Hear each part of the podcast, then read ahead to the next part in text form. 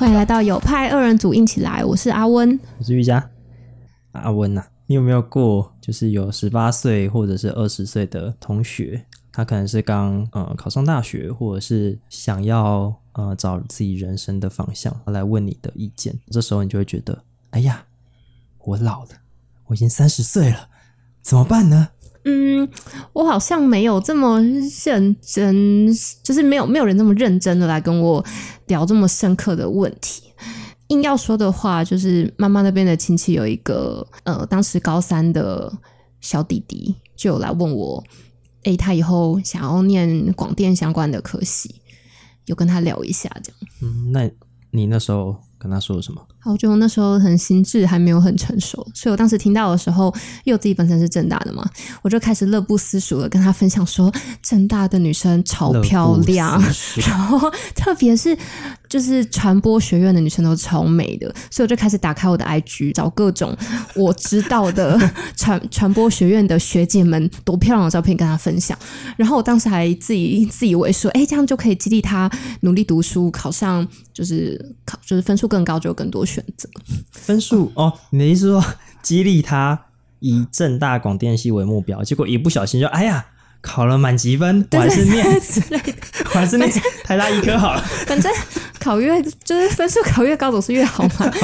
但我不知道他最后，他最后有念台大医科吗？嗯，好像没有，可能太晚机了，太晚机。他毕竟是在高三才来找我，如果他在高一来，然后就跟他分享。但他最后有成功如愿以偿的念正大广电吗？而且我们第一集就要得罪所有正大广电系了。我们没有得罪，我们称赞她很漂亮耶。哦 OK，我自己有的经验是一个之前工作时候的实习生，然后他那时候也是大学，呃，总之他就是跟我说他想要离职，然后身为他的算是直属主管，我就有花一些时间跟他聊一下人生未来方向，类似这样子。然后呢，哦可能是因为我实在是太有诚意了，所以他就决定不要离职了。哈？什么？这是我急转而下的剧对，情。但是最后他还是离职。哦，呃，但他后来留下来又离职了。对，因为他其实本来就要离职，而且整个过程我就一直跟他说，嗯，我觉得你还是离职吧。但是他不知道为什么就被我被我的这个真诚感动了，然后他就又留下来，又做了一段时间，完全不合理的剧情，然后最后又离职。好吧？真的是急转直下。没错，就是这样子。这就是我的给予年轻人建议，并且发现，哎呀，我已经三十岁啦。可是这样，听众会听到这一段，会以为，所以你的建议就是勇敢的去逐梦吧。嗯、就是离职，离职治百病。那但我蛮好奇的，就是那个时候你为什么会给他这个建议啊？哦，因为他那时候就是觉得已经对工作没有兴趣，然后他真正有兴趣的工作是呃文学创作，他也有这方面的才能，对不对？对，然后他也有这方面的资源，就是他那时候其实有拿到政府的一些创作补助。那既然都已经拿到补助了，我就会觉得已经没有经济上面的顾虑，是不是？暂时啊，就可能一年内没有，哦，嗯但搞不好他根本就期待我说服他留下来，也说不定，我不知道他可。能心里就暗自想说：“天哪，我主管居然连留都没有留过，为什么不想要我？连那场面话？都不做？嗯，好了，过了，过了。总之呢，我们今天呢，就是要来讲呃现在已经三十岁的我们，已经不年轻。其实你没有，三十岁，你才还有一个月。对你是不是没有资格来聊这个话题？我们今天我今天就是主持人的身份访问这位已经三十好几的 并没有好几好吗？好，我们今天的主题呢，就是如果要跟二十岁的自己说说话，你可能会想要说什么？哦，好像蛮有画面感的诶，就是一个 mini me 站在我前面，mini me 是那个电影的反派吧？有吗？哪个对，电影？是一个，诶我现在一时想不起来，但是他是一个电影的反派。好了，我们就想象一个小小的自己站在我们前面，我们有什么话想跟他分享？那你有什么想要跟 mini 阿文分享的？嗯，我觉得二十岁出头的时候，有一件对我人生来说还蛮重要的事情，就是我发现其实人是应该要为自己负责，而且其实我们是有能力为自己负责的。这件事对我来说有很大的反思，然后也影响我后面很多人生的选择。因为我升大学的时候，简单来说就是志愿是我爸爸填的。当然，这是我的我自己的视角啦。我会觉得我爸好像就有他对我志愿的想法，然后也先帮我做了一个排序。但是我必须也要说，就是我我也并没有反对，在当下我并没有反对他。然后我我其实也没有花时间想说，哎，我到底要做什么？我我觉得我的状况其实跟台湾很多小孩嘛，我不知道这样讲，现在还是不是这样子？但是我觉得我在求学的路上打就是努力冲高分数嘛，然后就会觉得哦，反正分数高就有很多选择啊，然后我就会自然而然走在一个。阳光灿烂的大道上面，有着一帆风顺的人生。所以其实我也不知道自己喜欢什么，反正就是照着分数排嘛。所以那时候，总之我爸就帮我排了一个志愿序，我就照着那个分数就就是上大学。然后上了大学之后，我就觉得一切都好无聊哦。方便方便问你念的是正大什么无聊的系吗？我后来是念商院啊，商学院的才 这段剪掉，剪掉。好，这这不是真的不是系的问题，我要跟广大的正大商学院 道歉。正大商院是很棒的，是很值得一读的，但是是我自己当时没有那个嗯准备吗，或者是没有那个天分去读这些东西。然后我当时就开始对爸妈有点埋怨，就觉得说好像是他们让我处在这个窘境里面。在那个时候，我甚至好像有一段时间不是特特别想要回家。然后后来那个转折的时间应该是。嗯，因为正大是有心理系的，然后也有一些相关资商的课程，所以我就有在想说，嗯，那不然也许去考个资商的研究所，然后有机会当资商师，会不会也是一个路线？所以我当时就有去修一些资商的学程。那当然，我最后其实并没有去考资商所，也没有当资商师。但是我觉得在这过程中学的相关心理的知识或者是理论，对我来说人生有很大的改变。人是有决定权的。虽然说我爸有帮我安排了一个他想象中的排序，可是其实我并没有做任何的事情。就比方来说，其实我有很多选择啊，我可以反抗，我可以说我就是不要。那如果我吵架什么的，我也可以说，哎，那我负担自己的学费，或者是说我可以研，就是自己做一番研究，然后去说服我爸妈说，哎，其实我觉得我我可能做哪一方面，我有什么样的计划，也是一个不错的想法。可是其实是我什么都没有做啊，是我自己。担心我可能会做错的决定，所以延迟了决定，然后听从爸妈的决定。那这件事情是我的决定，然后做决定就是你的决定。对对，那那这件事情其实是翻转了我对人生的认知。我发现其实你是有选择权的，当然有有时候。可能有很多人有不同的故事，有些人的选择真的是比较艰难，比方说他的家庭比较辛苦啊，或者是他有一些家人就是需要照顾，他可能必须在某些时候做一些比较艰难的选择。他看起来他的选择权是很少的，我我相信一定有这样的状况。然后有些人的选择真的是非常的困难，但但在所有的情境里面，我相信都有至少两个以上的视角跟两个以上不同的路。去让你看到说哦，其实你可以做些什么不一样的改变，就是包含后来我换工作啊，然后试着去挑战不同的领域，我都知道这是我选的。那一旦知道是自己选的，我觉得这感觉其实是更自由的。就是一方面承担风险的是自己，一方面你可以感受到哦，原来这就是选择的自由。一旦负起责任之后，反而觉得自己变得更自由。对。哦那刚刚你在这个正大无聊才擦戏的过程，并没有无聊。你是怎么让自己行动？他实际上的行动是是长怎样的？我觉得我当时的想法很单纯，当然重来一次，我说不定也会有一些调整。但是我当时就觉得说，哎，那不然我就是广泛的去。经验不同的事情，因为在家里，其实你怎么想，你也不知道你自己想做什么嘛。不如很广泛去参加不同的事情。然后，的确，我也是从这些行动之中才发现说，哦，原来我对什么比较有兴趣。然后，原来我比较有天分做什么样子的事情。然后，中间我也尝试过很多奇怪，也不能说奇怪，就是各种不同的。事情像是那时候学校的计算机中心有培训课程，就是教你一些做网页啊、制图啊，甚至把电脑拆开再把它组回去啊。正大巨差电脑，不要再帮我们正大贴上一些奇怪的标签了。那但反正那时候就去，然后就是包含什么拆完主机也组不回去啊什么的。当时我们学校有一个青年行动坊，也就是说邀请学生参加，然后。对观察到的社会事件有什么？当时我们作为一个学生可以改变的事情，然后提出一些行动的方案。我们当时有设计了一个计划，是结合青年的艺术家，然后希望一起推出产品给生长者和年长的人士来贩售。那瑜伽你呢？你有什么想要对 mini you 说的吗？mini mini mini you，OK。你是不是想到 mini you 就突然一阵尴尬？对，mini you 是什么东西？啊，我现在想到的是，嗯，如果有人要你做事，不要轻易的答应免费的做。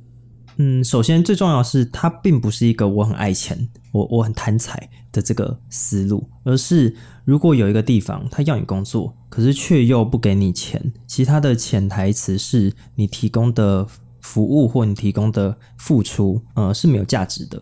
对他来说没有价值，我觉得好像有种理所当然的感觉，因为我会想到说，哎，好像比较生活的场景是，有些人不是，比方说朋友出国，然后就会拜托他说，你帮我带什么东西好不好？对对，可能做设计相关的，大概就会听到啊，天琪跟你说，要帮我设计个 logo 啊，或者是帮我做个名片，对对啊，你不是会吗？你帮我就做一下，简单做就好了。或者是你会写程式说啊，那你帮我做个网站。那这个情况这样，就我在大三嘛，差不多大三的时候，因为算是朋友推荐，去了一个学姐的公司，然后在里面基本上就是就是打杂的啦，就是一个助理，就什么都会做。但这个算是一个无薪实习。那一般来说，我们都会知道，哦，无薪实习就会标榜你可以来学东西，所以我不会付你钱。当然，我个人并不支持无薪实习的概念，但我更想要说的是，只要有人要你做事，其实他都不应该不给你薪水。那我好奇，你当时是怎么想的？你为什么会接受这个这个工作？对我那时候也是觉得啊，我可以学到东西，我可以接触到我不擅长的事情。所以你看到的是这个场合给你一个机会吗？对对对，就是刚好有这个机会，我可以在里面碰触到我在学校里面。相对来说不会碰到的一些实物面的东西，所以算是我那时候用学习来说服自己这个无心的工作。那有可能我们会有一个想法，就是哦，我应该要先学习，就像刚刚先讲到的，慢慢学习嘛，然后之后再变得更好就好。我会认为，如果这是呃我现在现阶段可以找到唯一的机会的话，那确实先接受这个机会。但事实上，更可能的状况是，我应该要让自己在任何的环境下都可以学习到东西。我应该要让自己可以随时保持一个在学习的状态。那么，因为我在任何环境下都可以学习，我应该要在多次尝试之后找到一个呃重视我的付出的地方。简单的说，就是有付薪水的地方。那我同样可以学习，而且同样可以拿到应该要得到的报酬。那的确有学习到吧？也的确，的确有学习到。那那后为为什么后来你又会觉得，嗯，这好像不是一个这么好的判断？实际上是，如果对方觉得你的付出没有价值，那其实这个地方是没有办法长久待的。对你而言没有没有太多前景，因为从一开始你的起点就是非常非常的低，低到已经是对方觉得你没有价值。那无论你再认真付出努力，其实对方很有可能都会认为，其实你就是没有那个价值。那他未来很难会突然回心转意，就觉得啊，其实蛮有价值的。那我应该要付出一些什么给你？如果有一家公司，不管它大还是小，他花钱一个月给你一万块好了，然后叫你进来当新销实习生，他不会叫你做这些杂事，因为他花一万块。但是如果他没有花任何钱，他就觉得是免费劳工啊，我当然就把我不要的事情就丢给他。但如果他花了钱请你，特别是小公司，他花了钱请你，他就会叫你做对公司的成长、对公司的营收有帮助的事情，他不会叫你做杂事。那如果你发现他还叫你做杂事，不管有没有钱都要走。追根究底的原因其实是第一层叫做无心实习，他不一定会这么认真看待这个位置的价值。然后往下探一层，就是哦，当他觉得你不一定有价，就是反正有你没有你，他都不用付钱的时候，他可能就会指派你一些其实没有成长性或者是不重要的工作。与其呃去做无心的打工，还不如去一个地方，呃，他有给你薪水，他有一定程度的珍惜。你的付出，你在里面才会真的有可以发展的前途。我我觉得我听我好像还有听到一个点，叫做是不是如果你常常待在一个地方，然后你免费提供劳务，又没有感受到对方的珍惜，人有时候也很难觉得自己的确做出了什么有价值的东西。这也是其中一个点吗？对，就是久了之后，你可能真的会觉得自己做的东西并没有价值。嗯，那我们可以来聊一下学习。你对于年轻的 mini you 有没有跟 mini you 聊的？嗯，不知道大家有没有听过成长型思维跟固定型思维？呃，简单来说，固定型思维他会常常想的事情就是，哦，我就呃没有这个才华做这件事情，或者是我能力就只有怎么样，所以我只能完成怎么样程度的事情，这是固定型思维会有的想法。然后学习型思维它对应的想法是，嗯。现在我还做不到，那我应该要展开什么学习的计划？我有一天可以达到这个目标。嗯，成长型思维，对，成长型思维，呃，他成长型思维就会有这样子的概念。那我其实，在过去知道这个概念的时候，我都觉得，嗯，我应该是成长型思维吧。一件事情我不会，那不代表我这一辈子都不会。我觉得啦，我自己觉得我自己有保持着这样的想法。可是我也是这一年我才发现，可是我不是每件事情都这样。比方说，我对英文常常就会觉得我就是没有语言的天分，但或许其实这件事情是一个固定型思维，可是我没有发现，因为我在其他事情上我可能没有对自己这样说话。但一旦翻转，所以所以当时如果有什么场合我要讲英文，其实我都会很害怕，我甚至会写，如果有一些英文的康口啊，我就会写逐字稿。然后如果对话超出这个范围，我就会非常的慌张。然后其实它可能明明就是一些非常简单的对话，就是呃我在脑袋里可以讲的，但是我当场讲不出来。但是后来当我转换我的想法，变成是说，哦，我英文现在讲虽然不一定这么的流利，不一定可以用非常精准的单字，可是其实只要我练习，我是可以讲出来的。嗯，然后从这个思维一下子的转换，我就开始，哎，其实我变得比较有动力去学英文。在面对一些英文的场合的时候，我觉得一旦没有这个呃思维的束缚，你就开始会尽可能用你会的那些有限的词汇去开始沟通。嗯，所以有时候就是一个思维的一个快速的转换，你就会发现，哎，好像事情就完全不一样了。对我前几天在推特上面呢、啊、看到一个一个推，他在说忘记过呃最丢脸的单字，呃，你是说哪一些单字很简单，但你却忘记了？对对对，一时讲不出来。然后他我猜啦，他可能是在呃国外的公司或者是外商公司上班，就可能是中午聊天的时候，对方就问他说：“嗯，你最近好像是老就是主管吧？”就说：“那你有没有呃工作上一些觉得想要调整的地方？”然后他就说他心里想的是：“我很怀念可以写城市的日子。”但是他突然想不起来怀念的英文是什么。就要考考大家，怀念的英文是什么呢留言告诉我们。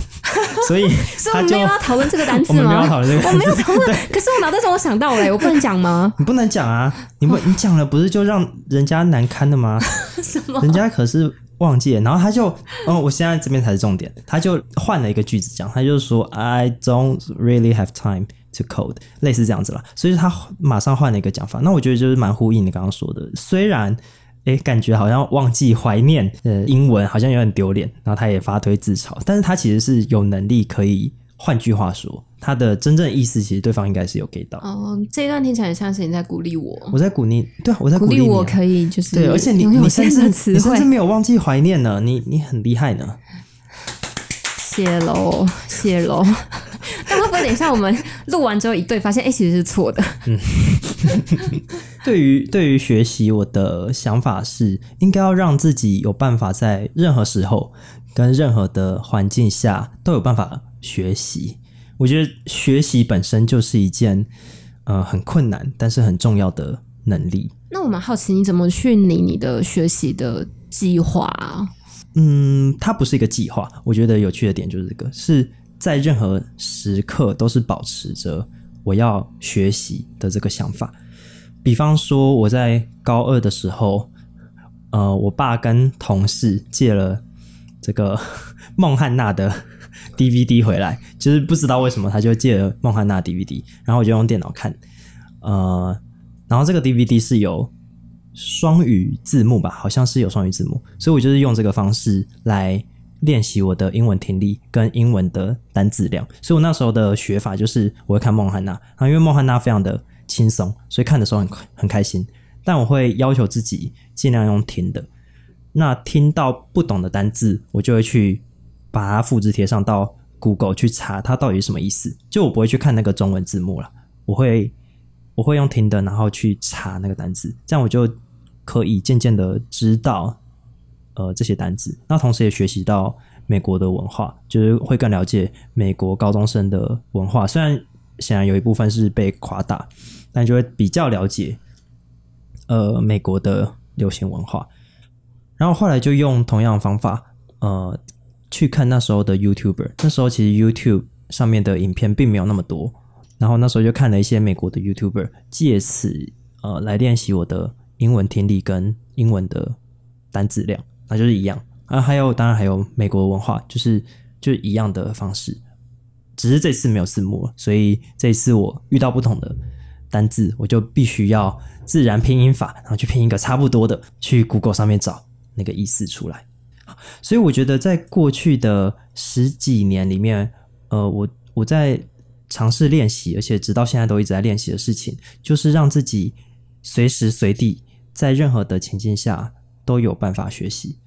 其实并不是需要一个什么东西来帮助你学习，而是呃分成几个点，就是你有没有办法去找到资源来学习，你有没有办法主动找资源学习，这是。能力的一部分，然后另一个就是你有没有办法随时在任何的时候都保持在一个好奇的状态，保持在一个观察的状态。然后第三层就是有没有办法让你学的东西是可以在很多不同的层面上面互相的关联起来。像是我呃第一份工作是软体工程师，在一个新创公司里面，那有一个契机是那时候因为要写公司的官网嘛。但并没有其他人来帮我写文案，那所以那时候我就自己写了一份文案上去。玉佳这小子 做行销也是挺不赖的嘛，类似这样子。讲的好像你老板是中国人，他完全不是。所以呢，我就开始的被拉到呃行销的一些讨论上面。但问题是我完全不懂行销啊，那我要怎么样去呃做行销相关的工作，甚至是做行销的？计划呢，我就会回到刚刚的第一个能力，就是如何找到资源，呃，去学习，如何让自己在一个充满资源的环境下面，因为你每天接触，你就会学的比较快。呃，我做的第一件事情就是如何去找到学习的资源，所以首先就是，嗯，比方说社群里面有非常非常大量的行销的大大们会发行销相关的文。那只要你常常看、常常追踪他们，你就会有一个基本的判断，知道哪一些东西对现阶段你有用，哪一些东西对现现阶段你没有用。你会建立一个对于知识的品味，你会比较能分辨出哪一些东西的水分比较重，哪一些东西的含金量比较比较高。我觉得我觉得这段分享很有趣，因为我听到两个东西，就是第一个事情是，其实我们在刚出社会的时候，我们如果愿意多做一点，其实我们就可以得到新的机会。没错，没错。比方说，你当时如果呃就说，哎，这个行销不是我负责的，你就把那个东西变成一个空格，要行销的人去做，那也许你就没有机会踏足到行销这个领域。对，然后这个也回应，就是呼应到你刚刚说的成长型思维。虽然我不会做，但我可以，我可以学，然后我可以接下这个挑战。对，然后你就有新的机会。对对对。然后第二个我听到的事情是，哦，就是一开始我们面对一个新的东西，我们最要优先解决的就是要怎么去建立这件事情的知识体系。然后你透过直接追踪这个行业的大大们这个管道，然后来作为初步你开始接受这个领域知识的开始，让自己整个人是在那个环境里面。在就有点像是想要学一个语言，所以就故意把手机都变成手机界面。比方说想要学日文，所以手机界面全部都是日文。然后平常都看日剧跟动漫，有点像是这种感觉。嗯。然后呃，当你建立了这一套知识体系之后，你就会渐渐的了解自己正在做的事情的本质是什么。所以我会觉得这个是呃学习的第二个很重要的地方。那第三个重要的地方就是如何把不同的知识关联起来，以及在日常生活中就不断的从一些小地方学习。像是当我真的开始踏入行销时候，我可能走在路上，呃，看到一间店，我就会开始想它的行销手法，然后它的销售手法，它整个呃走进去如何接待客人，或者是他根本就不接待客人，然后他的动线怎么设计，他的文案怎么写。嗯，后来我就会开始去注意这些地方，然后这就可以让我在日常生活中每一个地方、每一个时候都可以做学习，然后都可以有新的灵感。很有趣耶！就有些事情好像真的就是你开始尝试，你就会反而看到很多生活中的案例，有更多，然后就会看得比较懂，就会比较开心。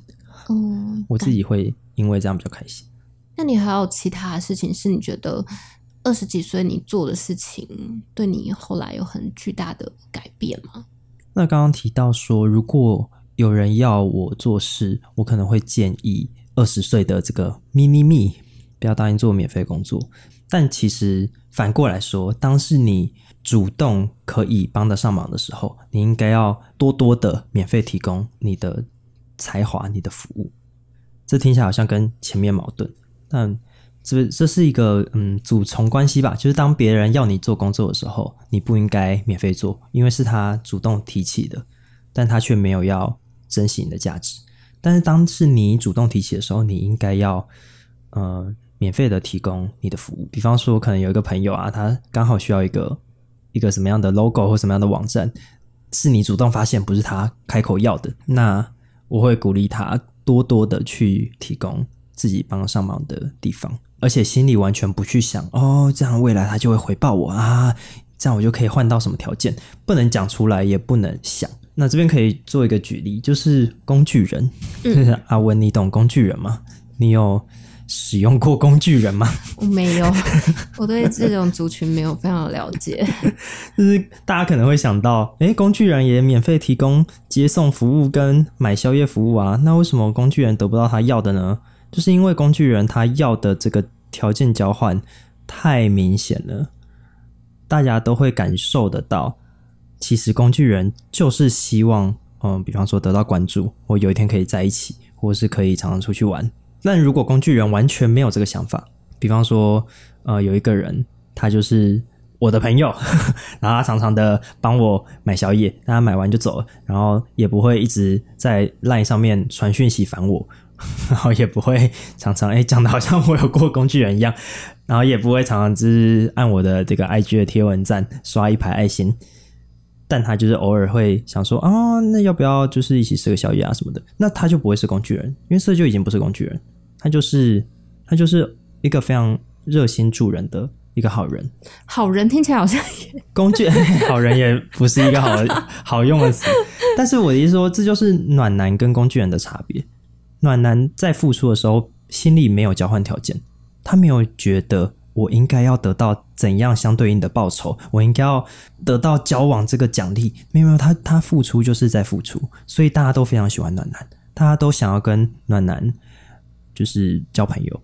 但是工具人为什么无法得到他要的东西？就是因为他想要太想要得到了，以至于他的这个意图，人都可以敏锐的察觉出来。我觉得与人相处，然后适时的好好珍惜这件事，真的是现在回想起来更觉得哦很重要的事。哎，对，就是嗯，我觉得二十岁到三十岁多多少少会开始遇到一些相较于十几岁来说更多的生离死别。就是二十几岁真的有跟我们年纪差不多的朋友。去世，对，然后也有一些朋友发生一些事情，可能就也没有再联络。我觉我觉得，就其实也不一定真的发生什么事，又或者是大家就很忙嘛，就是默默的就就比较少，对，就比较少联络。然后心里虽然很还是很挂念对方，但是就是嗯，就觉得哎，反正就是还在忙，就隔着。可是我觉得，如果如果在每一个当下，自己都。很认真的在面对每一段关系，没有遗憾的话，其实事后想起来就没有什么好懊悔的事情。不管遇到什么事情，比方说真的人去世了，你没有办法再跟他互动了。但是因为你曾经很认真的在经营，在每个当下都好好的做经营，事后就没有好懊悔的事。然后我很喜欢林婉瑜的一首诗，林婉瑜，他就有一首诗，我我还蛮之前还蛮常在 IG 上面也看到朋友引用。他那首诗有一段是说：“也许以后不会再见面了，相遇的时候做彼此生命中的好人。”好人又再次出现。好啦，这这一段的这一段的总结就是被发好人卡是一件。是一件好事，很珍贵的事情。对，是一件珍贵的事情，要多多的珍惜，以收集好人卡为人生的目标。我觉得我有一个类似的想法，嗯，我的我会我的讲法会是不要，嗯，用英文来讲可能是 don't don't burn bridges 啊，奇怪，don't burn don't，哎，为什么突然不会讲英文？就是不要烧掉那条桥，不要，呃。不要血流成河，不要站到血流成河啊！不要翻脸，不要嗯任意的切断关系。那什么意思呢？就是当遇到一个不适合自己的人或环境的时候，应该要主动远离。这个我我完全支持。不要让他们浪费自己的有限的生命，但也不要主动的去寻求争吵，跟对方翻脸，或者在网络上骂人。或者发现洞，然后那个黑色的底，然后字超级小，那深灰色的字，然后根本没人看得到，然后发一些很阴暗的骂人的那种。你讲的好具体哦，我觉得你是不是做过类似的事情？就做过这种事情。你还发黑色的底，我快笑死。不是，这就是这就是我现在有点后悔的地方啊！就是我会觉得，哦，二十岁的瑜伽，请不要做 too young too naive。对，那时候真的是。太年轻，有很多时间精力做这种。太过年轻。好，你继续。就是我，我认为时间精力应该要用在自己重视的事情上面啊，或者是用在探索自己到底喜欢什么事情。应该要多多的做一些自己真的会开心的事情，而不是在那边跟人家争吵、网络骂来骂去。呃。这边有一个讲法，就是我我对自己的讲法，就是说对自己好的人，那应该要加倍的对他更好。但遇到对自己不好的人呢，其实并不是呃，就是那种陈腔滥调啊，以德报怨啊，或者是呃呃，或者是反过来说哦，我一定要报复回去。其实我觉得都不需要，就是你远离他就好了，因为他已经不值得你再花更多的。时间精力在他身上，就是我们想象的时间精力是一个非常有限的资源。那我当然把这些东西花在我重视的人事物身上，而不是那些我不喜欢的人事物，然后花时间批评他，我花时间骂他，花时间跟他吵架，花时间就是在网络上试试着要揭他的底，就是真的没有必要啊！就是就是就远离他就好了。这就很像是我我可能不喜欢一家店。但是我却一直去吃，然后期待它有一天变好，这这很荒谬嘛？就是如果换成金钱上的话，就会觉得我不喜欢一个商品，但是我买了一大堆，然后想着啊，我只要这样子支持它，它就会变好吧？事实就是，如果这个商品不适合你，那或许或许该做的事情是就不要再买，就不要再用。而而且我对这件事，我有一个想法是。嗯，其实人年纪越活越大，说的算我也就三十岁，但嗯，随着年纪越来越大，就又会觉得说，其实常常就只是观点跟视角不一样而已。嗯，就真的也不是真的谁对谁错，就只是大家站在不同的位置，有不同的想法，然后有的时候会生气，可能是因为我们并不了解对方。的初衷啊，或想法啊，或观念啊，对对，那也可能也没有机会好好了解。那那这个时候，有时候也没有机会理清，也许就保持距离就好了。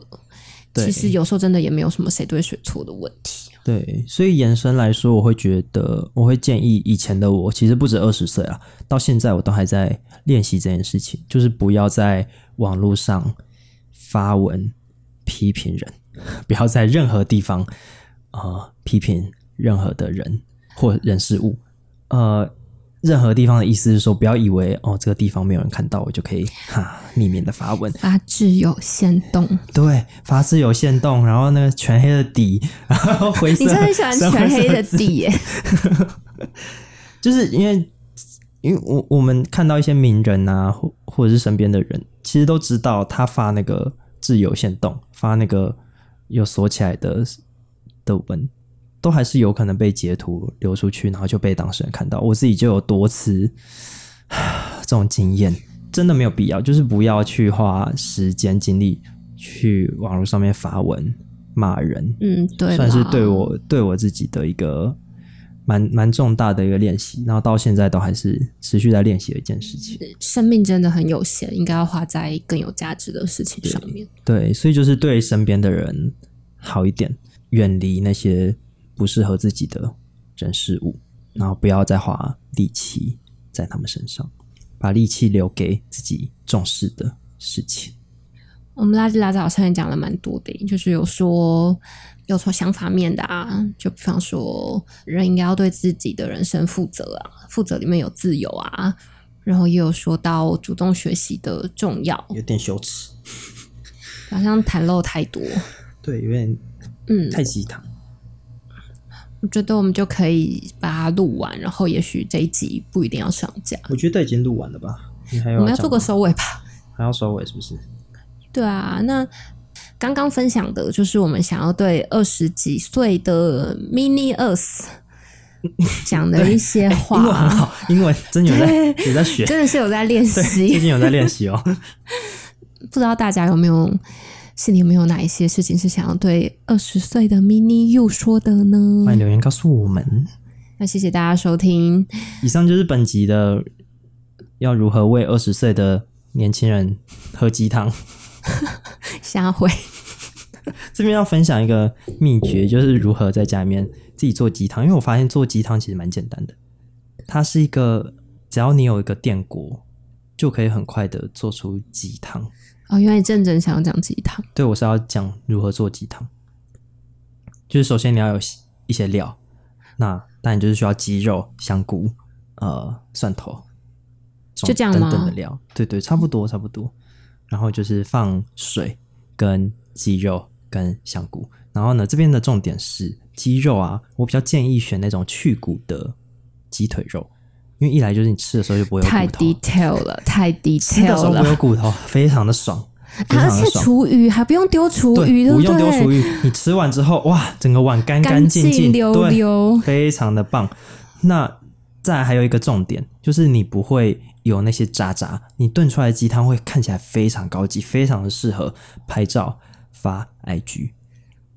好，那详细的食谱呢，大家可以自己上网 Google，这边就是给大家一个小秘诀，就是建议大家买去骨的鸡腿肉，非常的好吃。所以你的意思是说，二十几岁的 mini you 除了应该要听这些事情之外，也应该要学习如何在家自己用电锅做鸡汤。对，因为有时候你就是会想喝鸡汤嘛。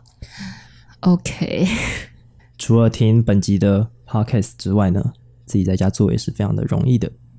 好，感谢收听本集的，我们的名字叫什么？有派二人组硬起来我们。下次见，拜拜。有派